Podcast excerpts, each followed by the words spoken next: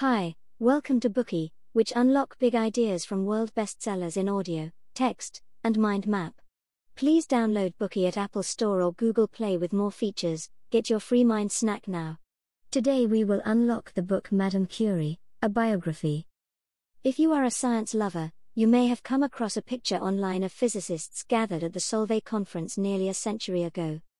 This photograph boasts numerous scientific giants, including the well known Albert Einstein, who needs no introduction, Erwin Schrödinger, who proposed the famous thought experiment of superimposing both live and dead states on a cat, and Max Planck, the founder of quantum mechanics.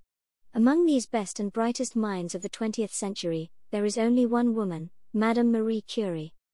As a pioneer in the study of radioactivity, Madame Curie's achievements are widely known. From an early age, she displayed a strong thirst for knowledge and an exceptional capacity for learning.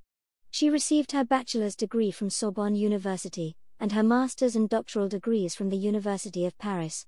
She was proficient in several languages, including Polish, English, French, and German. In her scientific career, Madame Curie received numerous accolades. She won 10 prizes, 16 medals, and 107 honorary titles, and became a Nobel laureate in both physics and chemistry. She remains the only female scientist to date who has won the Nobel Prize twice. However, Madame Curie never rested on her laurels or took all the credit for herself. In fact, she had very little interest in fame and fortune. When World War I broke out, she immediately offered to donate her medals to aid the war effort. However, fate was not kind to the great lady. One after another, her family and loved ones passed away, and she was attacked and vilified by the press and the public. In the face of repeated difficulties, she never gave up. Through a strong will and persistent belief, she devoted herself to scientific endeavors. What gave her such remarkable strength? Let's find out together in the pages of Madame Curie, a biography, and discover the life of this extraordinary scientist. In this Bookey, we will unfold the story of Madame Curie in three parts. Part 1 An upbringing under oppression. Part 2 Scientific exploration amidst poverty. Part 3 Perseverance through setbacks. Part 1 An upbringing under oppression. Madame Curie was born Mania Sklodowski in Poland, where her ancestors had been wealthy minor nobles. However, the country was later invaded and divided by Russia, and the Sklodowski family gradually fell into decline. To improve their financial situation, Mania's father, Vladislav Sklodowski, gave up farming and turned to academia, and he soon became the principal of a middle school for boys. Mania's mother was an intelligent, gentle, and dignified woman. The principal of her alma mater, she later gave up her passion for education to raise her children. When Mania was born, her mother already displayed signs of tuberculosis and avoided close contact with the infant. Despite her overwhelming love for her child, the illness stricken mother could only tell young Mania to go play in the garden and in nature. In the countryside, Mania and her siblings chatted joyfully and sang songs in Polish. At the time, to kill the national spirit, the Russian Tsar stipulated that all officials across Poland should communicate in Russian, and that schools should use Russian textbooks and teach in Russian exclusively. Therefore, Poles could only speak their mother tongue in secret when no one else was around. Mania's father, an intellectual with great national pride, often secretly taught his children the true history of Poland in their native language and sang songs of the Polish Revolution. Mania's patriotism was thus cultivated from a young age. At the age of six, Mania finally started school. However, the joy of this event was accompanied by bad news. Her mother's lung disease was worsening, and she began vomiting blood. Mania's father, meanwhile, was removed from his post as school principal and forced to teach. As a result, his salary was cut, and the family had to move out of the free accommodation provided by the school and find a place to rent. They quickly fell into great difficulty. To overcome the financial constraints, the Sklodowskis took boarders in their rented rooms. During an epidemic year, one of the boarders contracted typhoid fever. Thanks to the care of Mania's eldest and second sisters, his illness was soon under control, and he made a full recovery. Unfortunately, Mania's eldest sister became infected and eventually died. Devastated by the succession of tragedies, her mother soon passed away as well, leaving her beloved family behind. The loss of her loved ones was a painful blow to Mania, and she sought comfort in her studies. However, her school life was also difficult, as she and her classmates had to learn a distorted version of history. The teachers found opportunities to bypass the supervision of the superintendents and teach the true history of their country to the students. Once, when a history teacher was giving a secret lesson to his students, they heard an announcement that the school inspector was coming. The students immediately put away their Polish language notes and textbooks, and took out needles, scissors, cloth, and other supplies to pretend that, that they were sewing. A terrifying silence came over the classroom.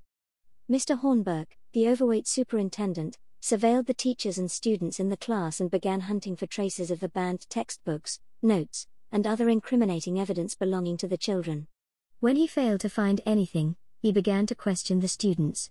Manya, who did well in her studies, was called upon to answer him. This was undoubtedly a provocative interrogation session, as the inspector deliberately tried to humiliate the knowledgeable Polish students. He asked Manya, What is the Tsar's title? And the young girl reluctantly answered, Velichestwo, His Majesty. He then asked, Who rules over us? To which she dejectedly replied, His Majesty Alexander II, Tsar of all the Russias. Finally, he asked, And my title, what is it? Vicekorodai, Highborn. When the questioning session was over, the inspector left the classroom, feeling smugly satisfied with himself. He glanced at Manya, who was so devastated that she threw herself into the arms of her teacher and burst into tears. Saddened by this event, her classmates also started crying on their desks. Manya slowly grew up in this oppressive environment. Her father's guidance, as well as her own knowledge, ideals, and patriotism, supported her through the trying times. At the age of 16, she graduated from high school with honors and received a gold medal. She then spent a year in the countryside, during which she learned about brilliant achievements in philosophy and natural science from other countries such as England and France. Her curiosity was aroused. Like a bear cub awakening from hibernation and craving nourishment, Manya craved knowledge. She wanted to further her education in Paris.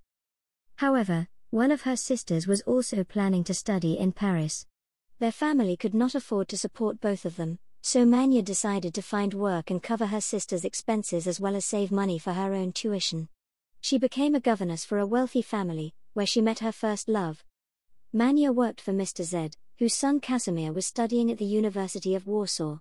When he returned home for his summer vacation, Casimir met the charming and well spoken tutor, and he felt immediately attracted to her. The refined young man injected fresh vitality into Manya's life. Equally witty and passionate, the pair soon fell in love with each other. However, the insurmountable class barrier between them cruelly tore them apart.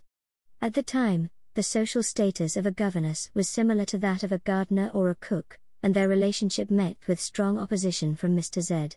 In anger, he said to his son, One does not marry a governess. The meek Casimir chose to obey his father, and the romance was shattered. For a long time, Manya was mired in self doubt, questioning her ideals and beliefs. After a long period of self isolation and struggle, she finally faced reality and severed all emotional ties with Casimir. Eight years later, in 1891, she set out for the scientific haven that was Paris. Soon, a new star in the field of science would be seen rising above the French Republic. Today, we are just sharing limited content. To unlock more key insights of world class bestseller, please download our app. Just search for BOOKEY at Apple Store or Google Play. Get your free mind snack now.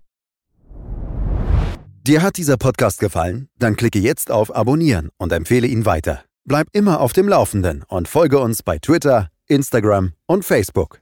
Mehr Podcasts findest du auf meinpodcast.de.